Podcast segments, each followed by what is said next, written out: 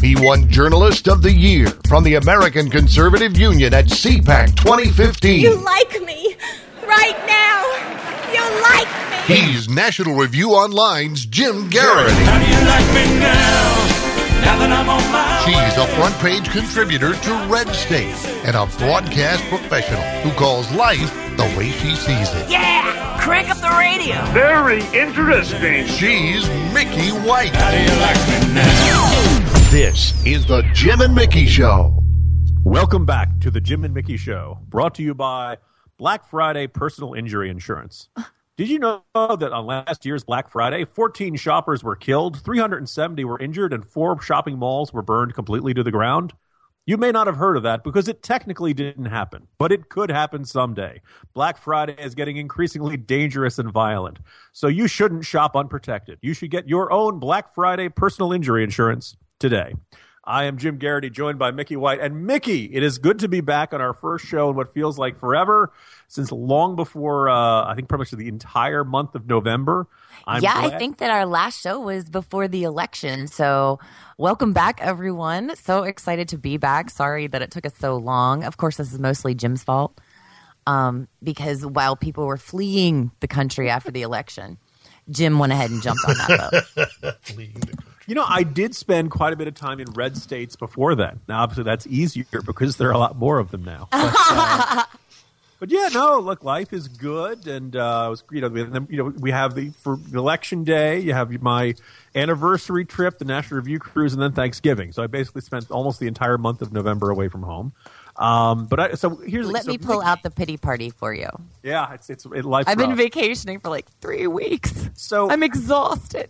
I, I was going to say I came back and began post-election, you know, campaign season life, and, and I recognized that we have not just like the, the traditional late November holiday, but it's now turned into this like endless festival of because you have you have Thanksgiving Thursday, Black Friday turned into a very big deal. Then it's now we turned into Small Business Saturday, Yes. Cyber Monday. Uh-huh. Yesterday, I believe, was Giving Tuesday, where you're supposed to donate to charity. Correct. It's turned into retail Hanukkah. Yes, and the thing about it is, is if there's sales every day, Jim, mm-hmm. how do we know that the sale today is not worse than the sale yesterday or the one that's coming? Like I, it's almost to the point now where people were, you know, because people shopped on Thanksgiving. There were stores open on Thanksgiving, and of course Black Friday. We know all about that that used to be the big holiday go out Friday, get the good deals, the doorbusters, whatever you want to call it. And as you said, now it's spread out. I mean, there are uh, there are websites, uh, Amazon's one of them that's calling it Cyber Week this week. So I'm not really sure, like how you know you got the best deal. It's totally. Can we create like you must listen to a podcast Thursday or something like that? yes, support your local podcast Thursday. like, like all of a sudden, it's become you know not every not every day of the week for like two weeks afterwards. uh, They've turned into um, faux-lidays, I guess you'd call them. Yes, Friday. holidays, you know. Um, and I, I, I myself can't wait for Stop Inventing New Special Shopping Days Friday, um, which I believe comes in about three weeks or so. So. Don't three or forget four about weeks and this will all be over but it seems like we've been so jam packed this year like and i think it's partially you know we had halloween and then the election and then thanksgiving and now bam you know we're right at christmas already. And i don't know if it's the way that the holidays fell or if it's just that we've been extremely busy this year but it feels like december and christmas in general has kind of snuck up on us at least to me i feel like uh, you know i'm looking at it, i'm like oh my god christmas is only 25 days Well, let's face it. You know, we, we have an apolitical podcast, but let's just say it's been a divisive year, right? People people spend a good portion of the year being angry with each other, stealing yard signs, um, being electrocuted. fu- yeah, being electrocuted when they try to steal yard signs, uh, cutting the power to other people's houses so they can steal yard signs. You know, it's it's been an intense year. Maybe with everything over, there's kind of a sense of okay, now we can all enjoy ourselves. We can try to. Uh, uh, unite, be happy for each other, and, and focus on really important things like stealing the Christmas decorations from our neighbors. we can electrify one of my favorite those too. things here in Richmond is the Tacky Light Tour. And they they're starting it up again this year and I was so disappointed though because one of the people in my neighborhood last year, two years ago, I should say, won the USA Today Christmas House Award for the entire country. And uh, I'll try to get some pictures up on Facebook of it. do you get like a little pictures- plaque with that? Yes. you Yeah, they got a plaque. Um, they were featured in USA Today. They were on all the talk shows, etc. And they're not doing it this year. the house or the, the neighborhood? They're they're not decorating the house. Well, I- and it's so sad because you know like i said we're all about tacky christmas lights here in richmond it's a, an annual tradition it's a tour. You can go online and find all the houses. You can program it right into your gps and it'll take it from house to house. It's freaking awesome. And one of my favorite houses isn't going to be participating this year. So do you guys put you and Mr. Bias put up any uh, special decorations or things like that? we do. Um, i'm not what you would call the clark griswold of christmas decorations. I'm much more on the you know kind of keep it simple few lights here and there. But i am someone who normally likes to have multiple christmas trees and i have to tell you i haven't done any of it yet Well, okay, because Thanksgiving was early this year, we actually get a couple extra days to our Christmas season. So so are you telling um, me that i'm not actually behind you're not really behind. No, it, it was. It's a weird set of feel behind Thanksgiving is always the last Thursday in November, and because of the month ending on Wednesday, uh, it's, it came much earlier this year. We actually have like six days in November after Thanksgiving, which we would, you know, this only happens like once every six, seven years or something like I've that. always said we should get over Festivus before we start putting up Christmas decorations. And you know and, and to be honest with you festivus is probably needed more this year than normal Probably. We all need something we can cling to and be together on, right? I think it's been one long Festivus all year long. It's a stupid holiday my father invented. It, it- it doesn't exist. Happy Festivus, Georgie. And now, the airing of the grievances. grievances has gone on for quite That's a long right. time We've had enough of airing of grievances. I, I, I don't think there's any grievances left unaired after uh, after the past year. No, it'd be, I, I'd be curious to see that. I, you mentioned, you know, um, Clark Gris- Griswold, the patron saint of us suburban dads. Um, that yes, I feel like it more than ever. We had to uh, our, our annual you know, authenticity woods, as you know. I believe we get like 400 metric tons of leaves fall on us over the uh, over the, the autumn season over the course of, of a two month period. You spend the entire day raking and leaf blowing, and then of course you come back and you know one good gust of wind and everything is completely undone. So uh, Mickey, you and uh, uh, Dave, if you were able to come up to Authenticity Woods of Virginia, you'd be on the guest list. But this weekend is our big holiday party. Cook a lot of food for everybody. Got to get the house decorated. looking and, uh, forward to it I am looking forward to it. We got, you know, as of this taping, we still have an enormous amount of work to do. By the time listeners hear this, I will have either um, we- Gone either we will crazy. be ready, Or, or I will. You know, you know, Grizz, you know, Clark's like massive flip out at the end of the movie, where he Yeah. very effing Christmas. the hap hap happiest Christmas since uh, Ginger Rogers dance with Danny Bleeping Kaye. I'm really close to giving that rant to my family uh, at this point because nobody's nobody's feeling it. Wait a minute. I'm detecting an airing of a grievance. I thought we were through with that. That doesn't sound like it, Dave. It seems like we still have a few more left. Many Christmases ago, I went to buy a doll for my son. I reached for the last one they had, but so did another man. As I rained blows upon him, I realized there had to be another way. So I'm, uh, I, I'm I'm debating the point where, um, in order to end bickering, in order to end fighting, in order to get everybody on the same page, like is it, is it good family strategy if you just like berate everyone so that they're united against you? Does that work to stop people from fighting each other? Oh, that's certainly an interesting strategy. Um, I'm not sure that that's one you want to imply on your family, though, um, It's because spirit of the season, you know. yeah, well, yeah, but getting them to all turn on you in unity, I'm not sure that's what Jesus meant. I'm willing to make that sacrifice. I'm willing to jump. Caring for my family. That That's right. It's Jim Geraghty's Christmas crucifixion. Everybody come over and watch. Hang on, I have to go put myself up on that cross. Yeah. Nice. Well, I, I wanted to mention too one of the most interesting lights that I saw um, this year. Todd was helping a friend of ours put up lights at their house, and it's a Billy Bass style light. Billy. and the and, and if you guys are familiar, listeners are familiar, it's the Billy Bass was the thing that they used to have on late night infomercials, mm-hmm. and it would hang on the wall, and the bass would sing "Take Me to the Water." And Had a motion detector on it, so if you walked in Yeah, the room, it it sang to you and it moved. the talking bass. Yes. Okay. the singing bass and my friend put one on his house It's a big, oversized, inflatable one that sings and bends when you walk past it. And we got text from him the other night saying, "My neighbors are going to kill me." Look, you know, Jesus was a fisher of men. Um, what better metaphor for the birth of Christ than a talk giant talking bass? Give a man Uh, a fish, you feed him for a day, but man, is he going to have indigestion? Give a man a singing fish, and what happens? You piss off all your neighbors. there you go.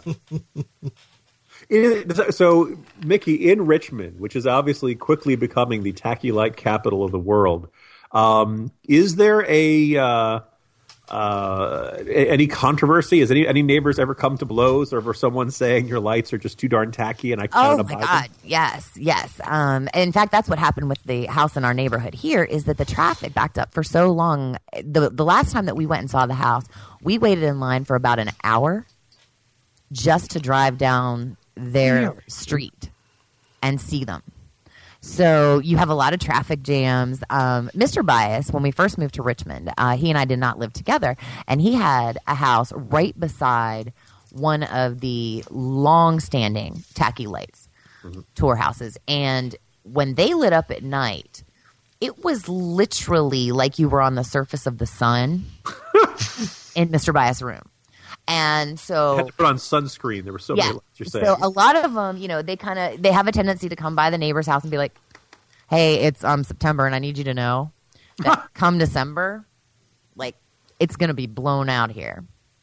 And usually, the neighbors tend to be, you know, pretty good about it. They know it's coming. It's a big deal here in town. But again, on you know December nineteenth, after twenty days already, and Christmas isn't even here Yeah. yet.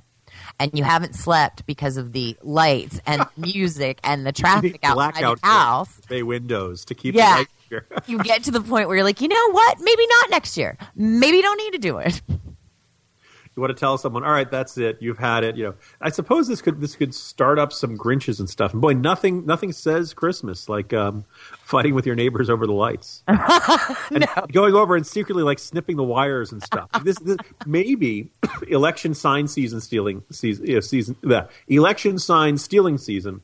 It's really prep for Christmas light season, where you just you have to figure out ways to sneak into your neighbor's yard and start uh, messing with his stuff, just in order to preserve your own peace of mind during the uh, during the holiday season. That's one way to look at it, Jim. I don't want you near my Christmas lights. Um, coming up in the next segment, we're going to take a bounce off of Christmas and go back to Westworld, the place that Jim introduced us to last episode. Um, I actually had a chance to catch up, and I I've just got some questions. So we'll be back. A Festivus for the rest of us. When that sun breaks out, lift up your head and shout, it's gonna be a great day. Kellogg's waits for you, that spirit comes shining through, promising you a great day. Mamma mia, that's a spicy meatball. And now, as Festivus rolls on, we come to the feats of strength. Welcome back to the Jim and Mickey Show. I am Mickey White, along with my co-host Jim Geraghty. And um, during the last show, Jim, you introduced me to a new HBO series, Westworld. Since that time, the show has blown up. It's everywhere. Everyone was talking about it. So, over the holiday, Mr. Bias and I decided to catch up on Westworld. And I've got to tell you, Jim, I've got questions. I've got I've got concerns. And more importantly, I don't understand how I got tricked because as you explained to me last time, you know, that this was this was a very surreal world and all of this was going on. As we're watching the show, uh, for those of you who haven't watched it yet, I don't even know how to explain it. Go listen to what Jim said last week. Here's the thing. I started watching it and I realized it's not my thing. Too late for me. Too late for me because Mr. Bias likes it. And so now on Sunday nights at nine o'clock, I know what I'm going to be doing, and it's going to involve cowboy robot sex. Now, I was going to say, I, I since our first conversation about it, I have found myself not watching it uh, and, and needing to be reminded that it's that it's on, and, and not you know intrigued, but you know I, I almost put in that category of of Mad Men. which uh, people would say, oh, "Is it good?" I'm like, "Well, it's really well done, but it's not particularly enjoyable to watch." Uh, um, and, and I kind of and I kind of have this feeling that like it- it's almost like a bet at HBO uh, with with the Nolan brothers and the whole creative team to say, "All right, how can we make the most spectacular Western vistas you could imagine seem really creepy and unnerving?" and how how uncomfortable can we make you while you're seeing theoretically happy beautiful things and beautiful people and beautiful places how much how much you know and, and the end result is that you're like you're engrossed in it and it's very all very well done but you end up not having any fun during it which i think is you oh, know there's like zero comic relief. It is like intense. Yeah, it's like intense from the minute it starts to the time that it ends, and there's no real variance in activity. You know, it's like it kind of runs on the high line the entire time, and it's it's frustrating for me as I watch it because as we're watching it and discussing it, Mr. Bias looks at me and goes, "Oh, I've seen this movie." I'm like, "Excuse me." He's like, "Yeah, I've seen this movie. It has Yul Brynner in it." I was like, so they were able to take this and put it into a movie and hbo has stretched it out over eight weeks and now they've picked it up another season. Someone was asking yesterday is it worth getting into? And i saw a response on twitter that i thought was perfect. I'll let you know next week. Okay yeah. Because the finale is on Sunday. And it's one of those shows that if they don't tie this up right at the end of this season, I have no reason to turn in for the next season, tune in for the next season. Like none. It is it is the crux of every problem of every mystery show, right? Like you you know, and in a way, good storytelling is a series of telling you things that makes you want to know more and makes you want to watch more. But at the same time, you need the resolution. You need to you need those you need those questions to be answered, but new questions to replace them. And my my sneaking suspicion is that a lot of these shows um, would work really well as a limited series. And now, you know, apparently they're already making a second season, and it's all um, the plan is for a lot more Westworld. Um, and and kind of knowing that all right now we already know a couple of details about uh, how this world works, and and I don't understand why we need a second season. I mean, we haven't even seen the finale yet, but I already feel like I've seen enough. Mm. And and my concern is that it's one of those shows where they could take it and twist it into a million different things and it becomes very convoluted over time. And unfortunately, we see this happen with a lot of shows where they start out strong and then by the end you're like, "Eh." And my problem is maybe it's because they're all robots or whatever. And now I think everyone's a robot, so it really doesn't even matter. But I haven't one of the theories. yeah, but I haven't. Like, I don't connect with any of the characters. Um, Thandie Newton is in it, and she is fantastic. And yet, she's still a robot. So her character Maeve is great, but I don't relate to her because she's a robot. Yeah, And it doesn't matter if she's a hooker cowboy robot or not. And that's Like, not an explanation of why she won't win an Emmy because she might, but she's still robotic. right. Well, and, like I don't understand how you're supposed to relate to people who you know are not actual people. Well, say, how do you how do you direct episodes like this? Okay, I need you to emote, but not that much. That's right. A little less emotion. I, told- I don't know if I've told you guys my theory, but I've decided that after watching Westworld, that that's where the mannequin challenge came from.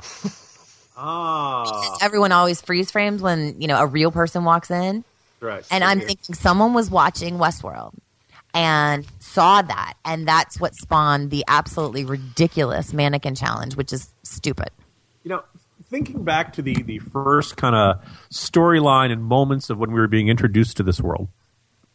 For about 15, 20, 30 minutes, it looked like almost a very traditional narrative that we were going to have heroes and villains, uh, and that we were going to attempt to be engrossed in the story of the the poor farm lass and the hooker with the heart of gold and the scary, menacing Ed Harris, who, by the way, you know, I, I like to think of this as John McCain just turns really evil. It's a really twisted sequel to Game Change. he used to play good guys, but he's really sold himself over to the bad guy in his elder years. Um, what ha- what would happen in the X Men if Cyclops went back to the old West? All kinds of you know theories you can kind of float out for these characters.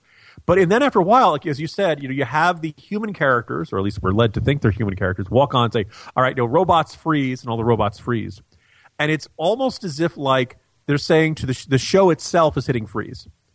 And, and it's kind of like it- I- I'm sure they feel like it's an exciting thing of oh we're really going to jar the audience. So we're going to watch. They'll be watching this scene, and everything, including the horses and chickens, will suddenly stop because they've you know they've frozen The everything. horses might creep me out the most, by the way. Of all the things that freak me out about this, Yeah. like I'm so uncomfortable with the entire premise of the show. Maybe that's part of the problem. At what point did they decide? Okay, we have our entirely fictional, uh, artificial scene with artificial people, but we can't have real horses in there. It's like They a, wouldn't act properly. it's like a Shakespearean aside to the audience, right? All the actors quit moving, and the actor says to the audience what he wants them to know directly. I mean, how would you like to be the brilliant robotic engineer who's given the assignment? Okay, I need a robot chicken. I need you. That's need already on out TV And go cluck cluck cluck. on the Comedy um, Channel. Yeah, I was going to say Robot Chicken already has his own show. I watch it every night. Does robot chicken like do yeah? But you know, do the the Westworld robot chickens like peck at like artificial seed? do they generate artificial chicken droppings, or does somebody have to go out and create artificial chicken drop? Artificial horse poop, right? We Or have artificial yeah, poop for Halloween, West, right? poop We've, we've already invented artificial poop for human useful op- purposes.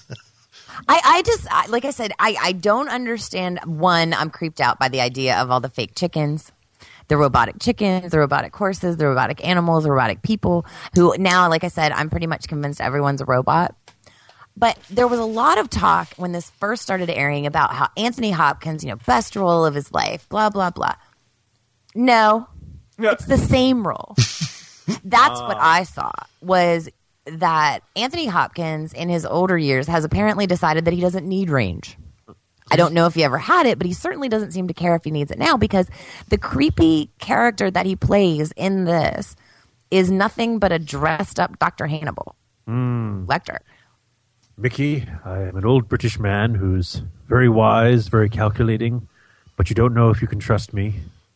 And I might have gone crazy at some point, and maybe I will eat your liver with fava beans. Yeah, I do kind of get that vibe. You're right. See? and a nice Chianti. Someone asked him in an interview recently what uh, what is his secret to acting, and he literally said, "I show up, I read the lines, I go home." That's and that's exactly what he does. You know, I'm saying like I as I watched it, and maybe it's because I'd heard so many people talk about what a great job that he did.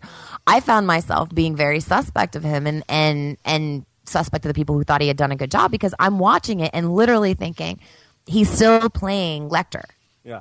As you said, with, with so many of these, with all these characters being so humorless, so joy, like if if if there's if there's humor, it's like um, gallows humor, sarcastic humor. There's kind of this air of like constant oppressive cynicism. Um, nobody on upbeat- screen. Just yeah. the upbeat thing that you want to see this time of year, by the way. Yeah, maybe it's natural. They're coming to their. Uh, don't the, don't the suicides go up at this time of year? Yeah. I was Don't watch HBO. Yeah, so Well, and the thing about it is, is I know that they needed something to go in after Game of Thrones. I know that HBO had spent a great deal of time building this episodes up. I don't understand why they invested so much in a story that had no potential to expand beyond maybe a couple seasons. Yeah, I, I'm sure they probably figured at some point you can introduce new. Well, I guess here's the they, they've so thoroughly, uh, no pun intended, disassembled the characters, right? That that you know, Battery at is the not moment you feel a certain sense of attachment to them. Surprise, they're actually robots. I, I I do not trust Westworld with my heart at all. um, I feel like it's just leading me down a path of pain and suffering. Have they done this yet? Have they t- said uh, robots stop and had a whole bunch of characters in the scene stop, and one of them turns out to have been a human pretending to be a robot?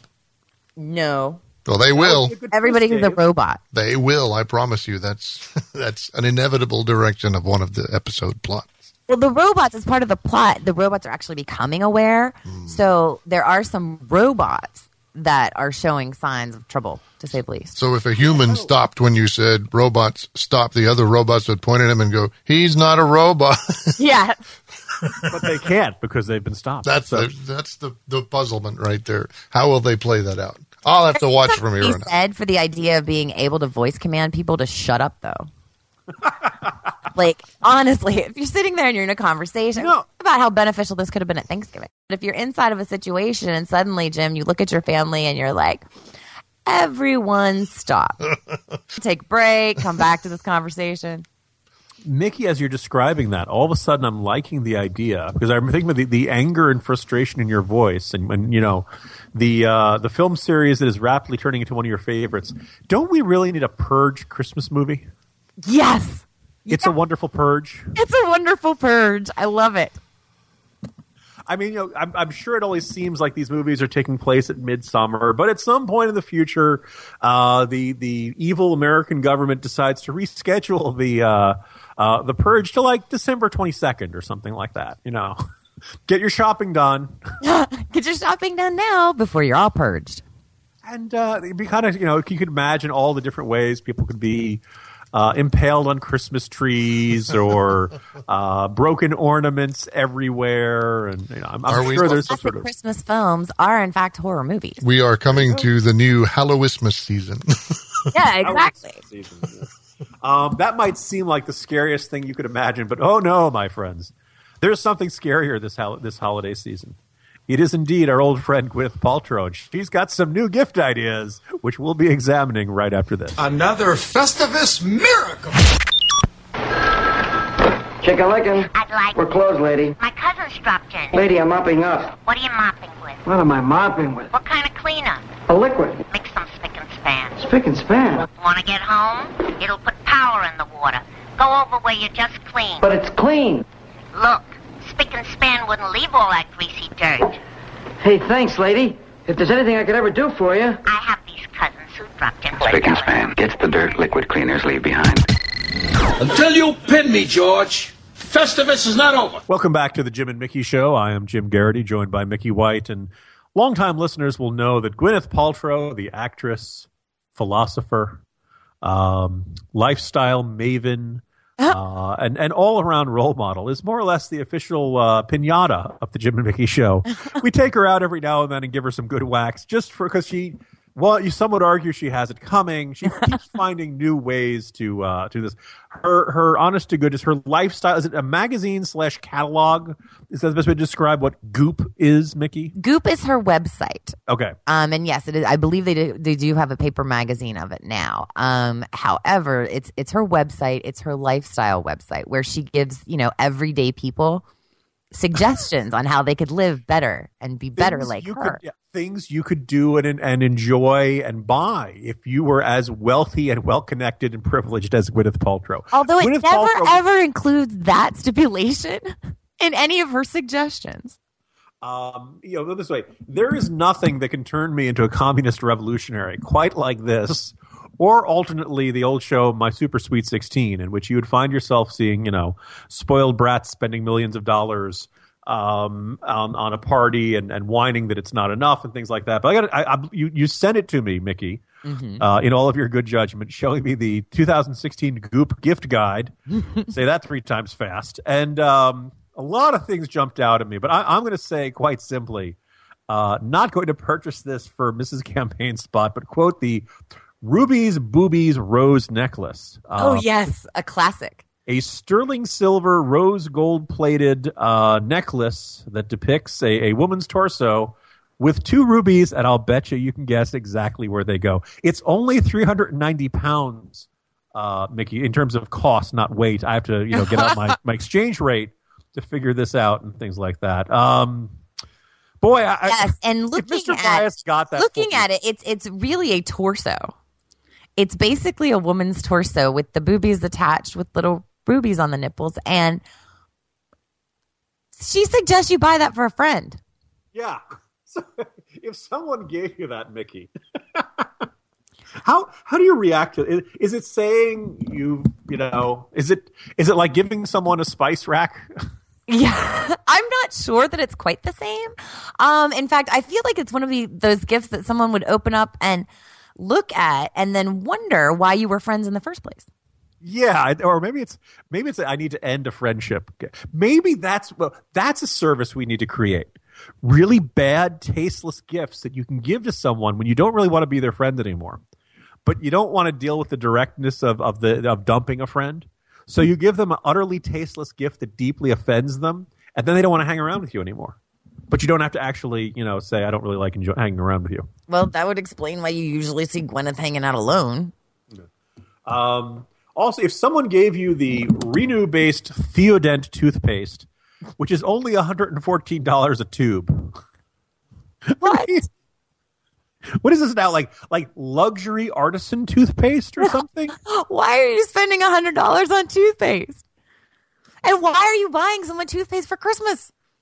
Yeah, so so uh, if you don't mind my asking, uh, Mickey, what are you getting me from the gift catalog? Because the um, the yurt looks pretty interesting. Well, um, yurt's probably my favorite thing on it. Um, uh, She actually suggests that you could buy someone a yurt. Um, it's called a groovy yurt, yurt actually, and it's listed at eight hundred. Oh, I'm sorry, it's eight thousand three hundred dollars for that person in your life who really loves yurts. Um, for those of you who aren't familiar with the yurt, I actually like them quite a bit. They are a semi-permanent, if you will, tented area with inside a living quarters, etc. Sometimes it's one room, sometimes it's split up, where you have all of your living area in one space. I don't understand why you would give someone one for Christmas. It'd be a bit like giving them a camper. tough to wrap, isn't it? Right. And, and again, why are you buying someone a yurt? Um, but I think for you, what I have picked out, and I'm looking uh, here at the picture, it's the Seletti toilet paper little butt table. Oh, see, that was, I, was, I was thinking about getting that for you. Oh like- no, like a story. twinsies, twinsies. Um, yes, because I feel like one, this is obviously a very reasonably priced one at just under a thousand dollars, and also because for our listeners, I'm, I'm going to link to this so you can actually see it. But I need you to understand that this is a three-legged table, and it has a round surface on top. The only thing on the top surface is a picture of a bare bottom, as in a bum, as in a chick's behind, with a card sticking out of the butt. So super tasteful. Um, now here's the thing: Am I crazy, Mickey? Or I'm looking right now on Amazon. Mm-hmm. I think you can get it for actually just four hundred fifty-two dollars and nineteen ninety-nine shipping. Oh, Um, now it's not eligible for Amazon Prime, but uh, yeah, so you can get it as soon as within a couple of days, really. So well, I think it's really thoughtful of Gwyneth to step it back from the fifteen thousand dollar vibrator that she suggested last year. Um, but I do I think there are no customer reviews yet. I'm I'm thrown by that. I really expected. Uh,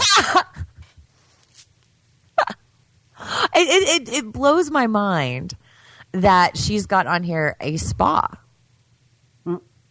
You could just buy someone a spa. not a spa treatment. You mean an actual spa? Yes. Okay. Yes, a steam room for in your house.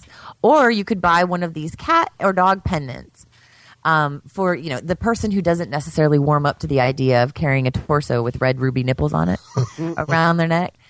She does offer these heinously ugly cat pendants that appear to be drawn. I'm going to go with 1920s, 1930s creepy cats and it's all emblazoned with jewels, etc. But again, I, I want to know who she's buying this for. Like instead of seeing her gift buying guide, I want to see her give these people these gifts, and that could be a great reality show, by the way. Like Gwyneth gifts, and she could just go around and give these gifts that she's picked out to people to her friends, and then we could see how they actually react in real life. Because there's no way they're like, "Yes, thank you, Gwyneth. I needed that. I really wanted a table with a bare ass on it. Thank you." And by the way, here's my card. Yes. I, I, I just I, you know I've seen all of these gift buying guides um, that have been out and and generally yes they they they come up with things you know gifts under twenty dollars gifts under a hundred dollars you know gifts for the you know food lover in your life gifts for the man in your life Gwyneth's are gifts for people you don't like and want to spend a lot of money on I'm looking at this. So uh, uh, on her entertaining list, Skultuna. Now, I, I here's the thing: if you come to, you'll you'll be at our house this weekend, Mickey. You'll see we do our very nice. I don't think we've ever really used napkin rings, but if you wanted, you know, if you're going to have napkin rings, you might as well go with these Skultuna solid brass napkin rings, fifty-two bucks a piece. for napkin fifty-two dollars. I mean, you know, I'm looking at this and trying to see like what you know. Oh, here we go. So shimmering polished brass for napkin rings. Add an instant touch of glam to any dinner table.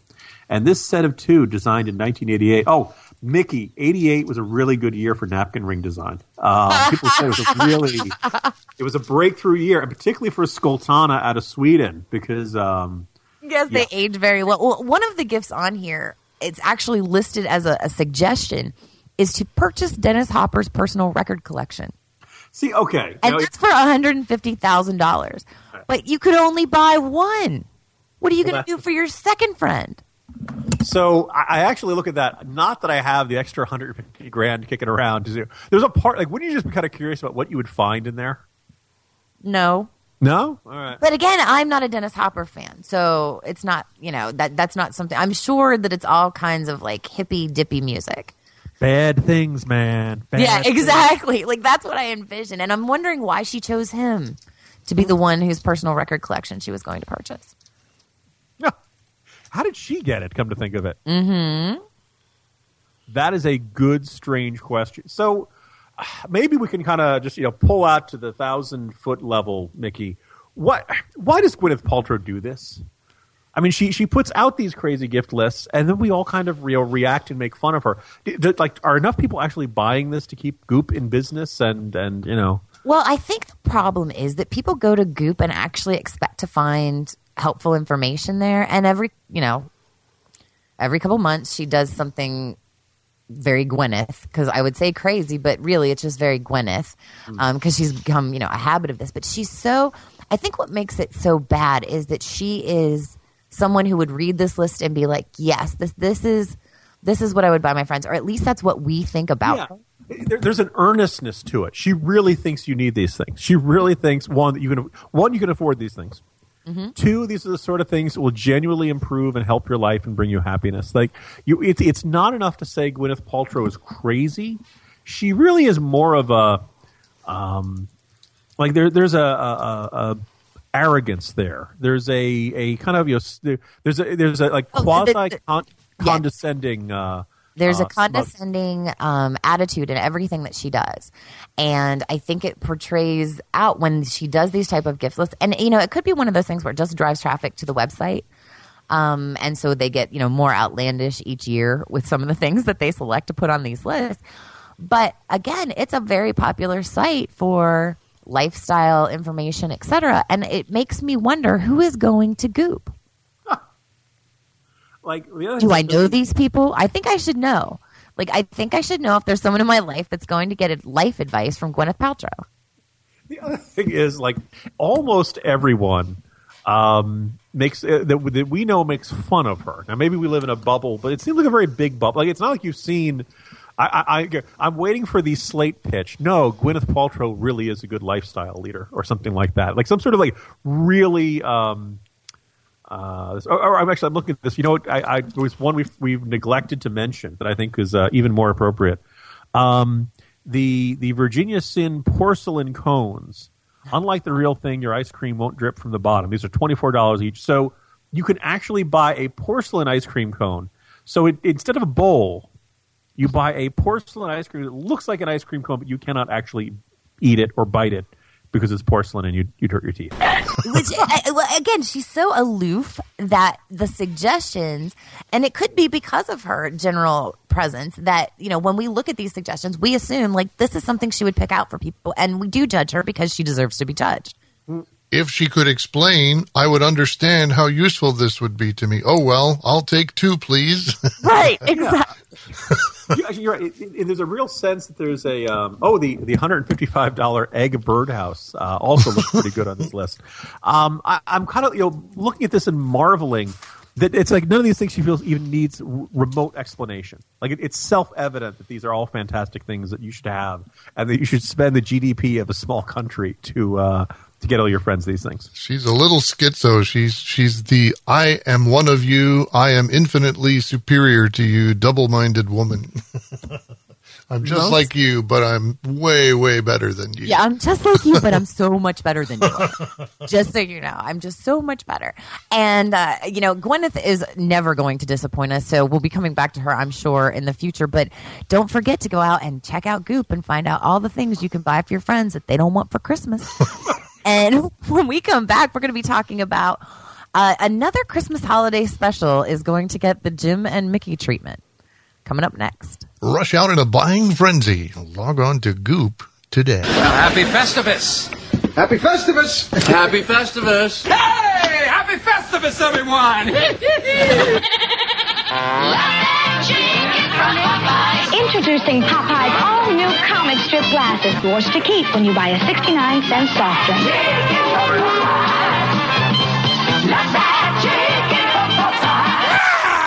Welcome back to the Jim and Mickey Show. I am your host, Mickey White, along with my co-host, Jim Geraghty. Some longtime listeners will be familiar with our breakdown of Rudolph the Red-Nosed Reindeer. It was by far one of the classic segments of the Jim and Mickey Show, so I, I definitely encourage any new listeners to go and find that. I'll put a link up for you because it's a classic. But as it turns out, Jim's been watching the television again with the kids. and another Christmas classic has caught his eye. Yeah, you know, you saw you, we, these things are known as classics. You see the commercials for them. You all kind of go, "Aw." You get together the kids to watch the, these Christmas specials that only come once a year and that we remember from our childhood. And then you see them through adult eyes, and you think, "Wait a minute." These are kind of psychotic. Now, uh, we've already dissected the Nazi-like Santa in the Rudolph the Red-Nosed Reindeer special uh, shipping off the undesirables to the island of misfit toys. But uh, this year, um, you know, right around Thanksgiving, I was over with my uh, the rest of my family, and we ended up catching Frosty the Snowman. And I suddenly realized one. The whole story and the whole song, sung by Jimmy Durante, one, it's a giant metaphor to teach kids about death, um, and or Hindu reincarnation because you know don't you cry he'll he'll be back again someday. We all return to earth to dust. We melt like the snowman but we return when winter comes again the following year mickey. So it's kind of like the Bhagavad um, you definitely see this cycle of death and life and renewal and it teaches kids to understand uh, that they may come back as an earthworm or as an animated snowman. Um, the other thing is, Mickey, I'm sure you, you, you've you've watched this, right? The you know the animated one that looks like uh, Again, uh, it creeps me out. okay. Why does Um, it creep you I- out? I, it creeps me out because I think I caught it once as an adult.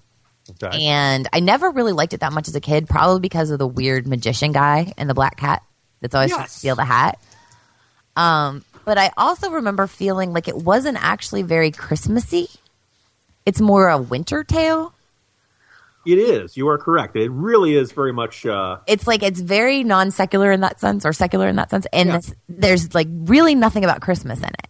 And in fact, he's always saying "Happy Birthday." And that freaks me out too for some reason. Um, but it's not very Christmassy feeling. I don't like the magician. Like he's straight out of, you know, 1960s cartoon hell. And he's chasing the kids around and his little hat falls off and then he's chasing after it. And you know and then frosty the snowman gets trapped in a greenhouse. I mean who the hell puts a snowman in a greenhouse?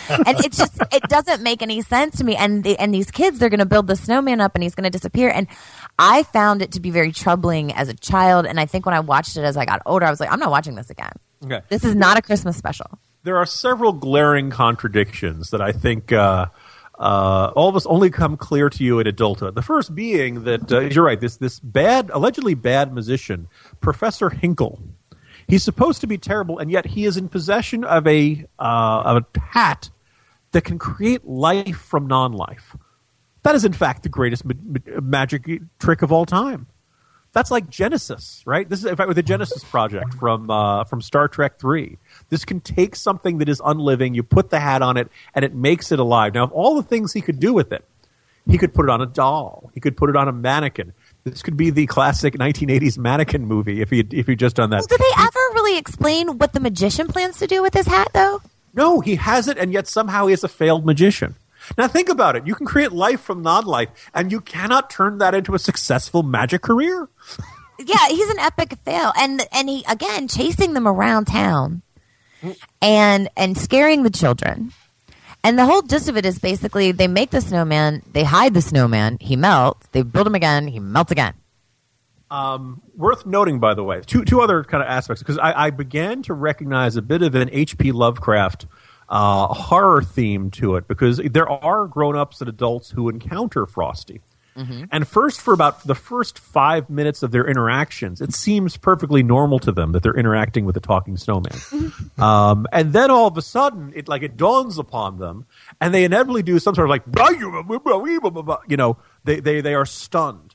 And a bit like every protagonist in H.P. Lovecraft Tales of Cthulhu, uh, titled to understand the mysteries of the universe and how, where life comes from and our purpose in the world is to be driven insane. The human mind cannot understand it, and so Frosty the Snowman keeps leaving these these insane human beings in his path that we never go back to. It. there's a policeman, there's a train guy, there's all kinds of pe- passersby. He just leaves them. Yeah, and they're all kind of left like you know howling, drooling imbeciles who are like, oh, you know, 'cause exact. Their very understanding of life and their place in the universe has been challenged to its core because they thought they were, I presumably, created in a very, it seems like a very Christian town. And all of a sudden, we learn that God Himself is willing to imbue a hat with the ability to create life from non-life out of a snowman. Ethel, I'm talking to a snowman. Go turn on the heat lamps in the greenhouse. Right. this this would challenge you to your core if we. Well, there's no happy ending for Frosty. Like the kids might get to play with him again, but he still melts. True, true. He And act- and I don't know who the actor is who played Frosty's voice or whatever who did the happy birthday thing, but that couldn't be more John Wayne Gacy to me. It's like Frosty's like a hair off of being a clown. And I think that's part of it too, because you know, you all know how I feel about clowns, and I and I feel like Frosty might be just right, like they're cousins. Your producer is sitting here doing his job Googling, and the voice of Frosty is someone named Jackie Vernon, who I've never heard of. There we go. Uh, see, now here's the thing: everyone human, at least you know, at some point, like instead of acting like, "Oh, it's perfectly normal for snowmen to talk," the crux of the story is how unlikely it is, and how bizarre it is, and how much it challenges how we the, the, what we know of the world. But everyone acts perfectly normal to the fact that the inept magician Professor Hinkle's rabbit, named Hocus Pocus, basically acts like a human being the entire time. The, the rabbit is completely aware of what everyone's doing, reacts to everything, is the one who actually chases down the hat. I was going to say the time. rabbit's the one that's actually kind of got his stuff together, so to speak. Exactly. He's the only competent character. And so we, you know, the, the citizens of this strange unnamed town are in a world of, of, animated, uh, uh, you know, life from non-life snowmen. Um, but everyone seems perfectly normal with the fact that super intelligent rabbits are running around, and I believe wearing clothes. That's the other thing which is uh, bizarre about this. By the way, the Everybody kinda teacher, seems, you know, the teacher in the Frosty the Snowman show is played by June Foray, who was the voice of Rocky in Rocky and Bullwinkle, the flying squirrel. Useless That's funny trivia. because that's who the, the the magician reminds me of. Is something straight out of like Rocky and Bullwinkle, as far as the design and his look and kind of that evil character. Can I derail a show with an unimportant trivia or what? Please do. Yeah, no, actually, um, but here, you're right that there are these all these elements, and as you point, there's really almost nothing in this about Christmas, other than the fact that it takes place at wintertime. But so you have an evil magician, right? This is the, how many how many Christmas stories have like genuine designated villains? Maybe the Grinch, right? But even the Grinch redeems himself. Well, that's the thing is there's always kind of a turning point in most Christmas stories. Mm-hmm. Um, and I and maybe that's why this isn't a Christmas story, even though they share it at the holidays. Is it, it's not really. There's no turning point. There's no redemption for Oh, the okay, you know magician for? Frosty. Nobody. Yeah. Um, I'm realizing, look, Santa does appear at the end, um, and he's made of Christmas snow. He can never melt away. And uh, the the, hink, the the comeuppance for Hinkle is that if he takes the hat, he'll never get another Christmas present for him as long as he, the rest of his life. Now, I don't know about you, Mickey. If I could create life from non-life, I might be willing to give up every Christmas present for the rest. What a terrible deal this guy Hinkle Well, made. not to mention the fact I cannot believe that that's all that the hat does.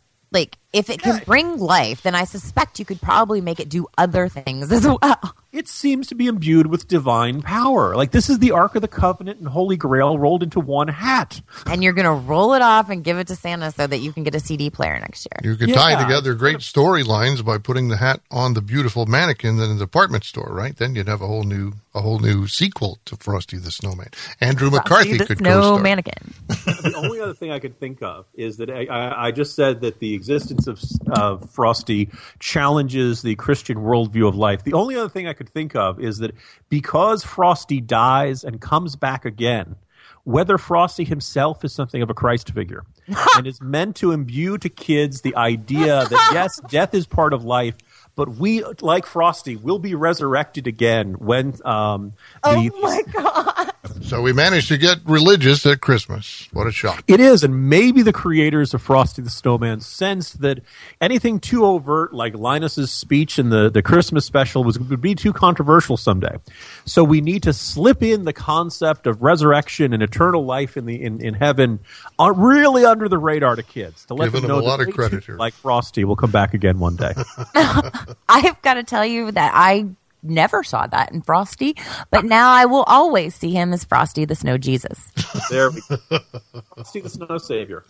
Oh, I Frosty think the. Snow Savior. That's perfect. I think All this. complaints should be directed to Mickey White and Dave Perkins, care of the Jim and Mickey Show. This segment is clearly an introduction to re-air the grievances of Festivus. The tradition of Festivus begins with the airing of grievances. Coming up in the next segment, we're going to talk about some of your favorite Christmas movies I got a lot of problems with you people. and get you ready for next week. This is a full blown four alarm holiday emergency here. You can feel uneasy about your bathroom. The best fresh ingredients are what make Betty Crocker potato dishes taste so good. Hi, I'm Mike Wallace with a sensational shortening discovery for better baking and frying. It's Procter & Gamble's Golden Fluffo, the first all-new shortening in 40 years. It's rich.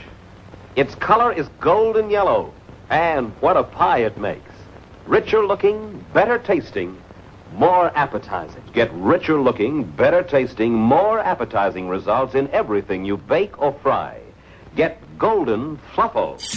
Welcome back to the Jim and Mickey Show. I am Jim Geraghty, joined by Mickey White. And once again, the hour has flown by pretty darn quickly, but uh, wouldn't be a, a complete episode if we didn't review the results of the Trivial Tuesday uh, contest or discussion that uh, Mickey runs on Twitter. Uh, Mickey, this week you asked about was was it about continuing our theme of Frosty the Snowman, the holiday specials that really make it uh, really make the season for people? Yes, and um, and I was very pleasantly surprised at the variety of specials that I got back. Of course, initially I was inundated with the answers and screams of "Die Hard." and while you know I will neither confirm nor deny whether or not Die Hard is a Christmas movie on the show, what I will tell you is that it didn't count. For any of you who turned that in, I was not taking that as an answer. I should have made that clear up front. Um, however, I was loving some of the different answers that we got from all of our different listeners, and it's it's amazing to me um, the variety that they came up with. Uh, one of the one of the first ones to pop up was a Christmas Carol starring George Scott. Do you guys remember that one? I was going to say, I also kind of thought of uh, as, as I to think it was the Patton Christmas special, but yes, Yeah, exactly. it's like Patton does Scrooge. yes. Uh, no, I, I probably the definitive uh, Christmas Carol version, although I understand that uh, a lot of people like Patrick Stewart's version as well. I like Scrooge. oh, okay, the, the Bill Murray one. Yeah, the Bill Murray one's probably my favorite of the A Christmas Carol type stories that they do. Scrooge was great. And of course, there's so much 80s in Scrooge. You can't watch it and not immediately be transported back to, you know, Lee Majors 1989 saving. Santa Claus and the cheesy action Christmas action movie in the beginning. Yes, that was so great. that was great. So we had uh, some people with that. We did have one of our listeners suggested Frosty the Snowman, so I'd like to go ahead and apologize to them right now. we may have just ruined that for you. right. So never watch sorry it about that. We made them view it in a whole new light. Um, Now, the thing about it was, is we had, um, again, there were uh, some people suggested "It's a Wonderful Life," and you know that's one of those movies um, that maybe we'll talk about this a little bit next week. But that's one of those movies that's truly controversial in the sense that there are a lot of people who apparently really hate it, and I like it quite a bit. Um, Elf came up. One of your favorites, one you mentioned in the last segment, came up as well, which is the Charlie Brown Christmas special, and that was probably the number one answer on the board. I, I think it's deservedly so. Of Um, course, you do. Well, yeah, but you know, obviously it stands out. It, it, it has stood the test of time. What I think uh, maybe we'll do in a, a segment in one of the coming weeks here is the recognition that they did several actual, you know, Peanuts Christmas specials. You know, that one was from I believe the uh, mid '60s. They did a couple later in the '80s that really are like discount knockoff versions. Um, it's like they, they really set the bar astoundingly high with their first effort and said, you know, we're not going to equal that, so let's um, let's just phone it in and sell some commercials here. You know, so it was it was kind of sad to see. You know, we've we've done the very best. You want to talk about sequelitis? You know, you want to, maybe this, this is the single greatest drop off uh, among movies. Probably have to go to the Matrix series. that kind of a se- disappointing sequel uh, decline trend. there. Kevin, one of our very loyal listeners and friends, um, Kevin actually suggested the National Lampoon's Vacation Ah, well, okay, that, that's probably more of a documentary. and Elf. Um, Travis suggested Rudolph the Red-Nosed Reindeer, and he was the one who said Frosty the Snowman. So, Mhm. Travis, I want to go ahead and apologize. Man, we're two for two on his favorites. I So know, nice- right? Like we were just crushing it. Um, Jazz and several other people, Brian, Travis, and a few others suggested How the Grinch Stole Christmas, the original cartoon, Mhm. not to be confused with the Jim Carrey movie, which is you know not as good.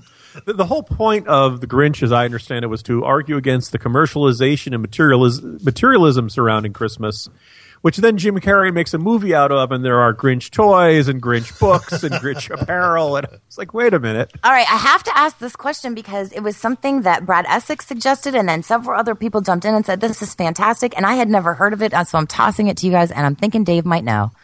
What is the Easy Emmet Otter Jug Band Christmas? Ain't got a clue, sister. Sorry to disappoint you, but I can look it wow, up. that's an obscure reference that, you know, unless they made it up, and this is a giant Twitter hoax, uh, we may have to explore this in time for next episode. yeah, I may have to give that some thought and, and, and give that some more research as well. Um, but I do want to thank everybody, you know, for getting those answers out to us because some of them uh, reminded me of shows that I want to make sure to catch this year. Um, in fact, Chris Barron suggested Rudolph the Red-Nosed Reindeer, and when I was doing Trivial Tuesday on Tuesday this week, it was on that night. So it was a good way for everybody to find out that Rudolph was going to be on because it's one of those things where they don't really tell you mm. that the shows are coming on. They just kind of pop them into programming. Well, I was gonna say, a lot of parents probably have them on DVD already. I know we have a couple of them, and uh, you know th- those are really the sort of things that should be on demand. And just you know plug them in whatever night you feel like the kids most need to be entertained. And you know, Yeah. I need we need a really good Krampus special, uh, something that keeps the kids in line. And There's know, a scary movie called Krampus, so there's always I just that want option. one kid appropriate. I mean, you, you could show like one kid getting disemboweled or something. Kind of a The whole well, family. a lot around Christmas at the Geraghty's house. Too much Christmas Children spirit. being disemboweled, snow people raising from the dead. Children out there getting disemboweled.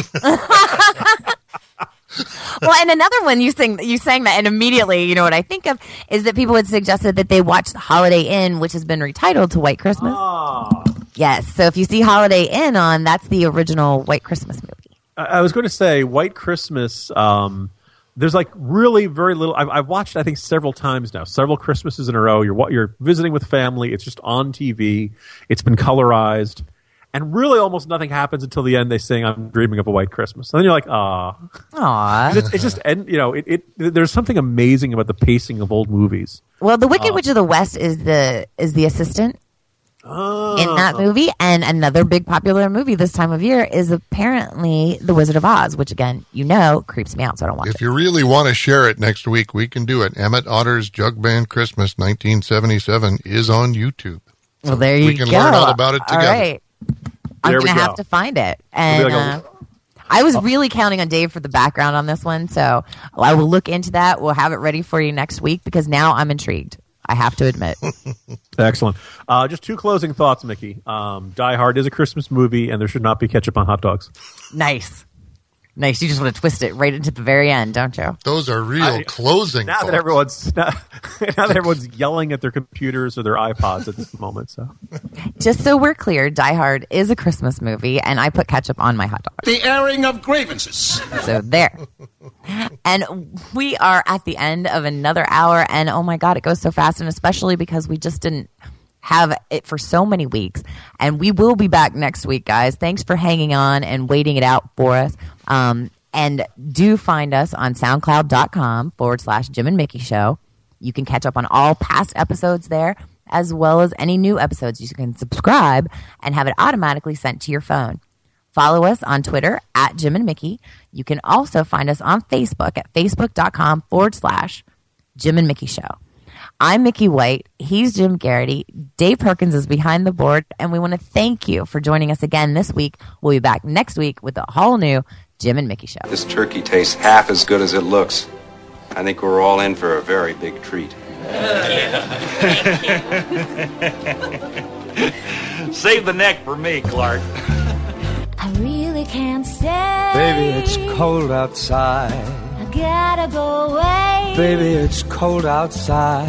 This evening has been I'm hoping that you dropped so in. Very nice. I'll hold your hands, they're just like My mine. mother will start to.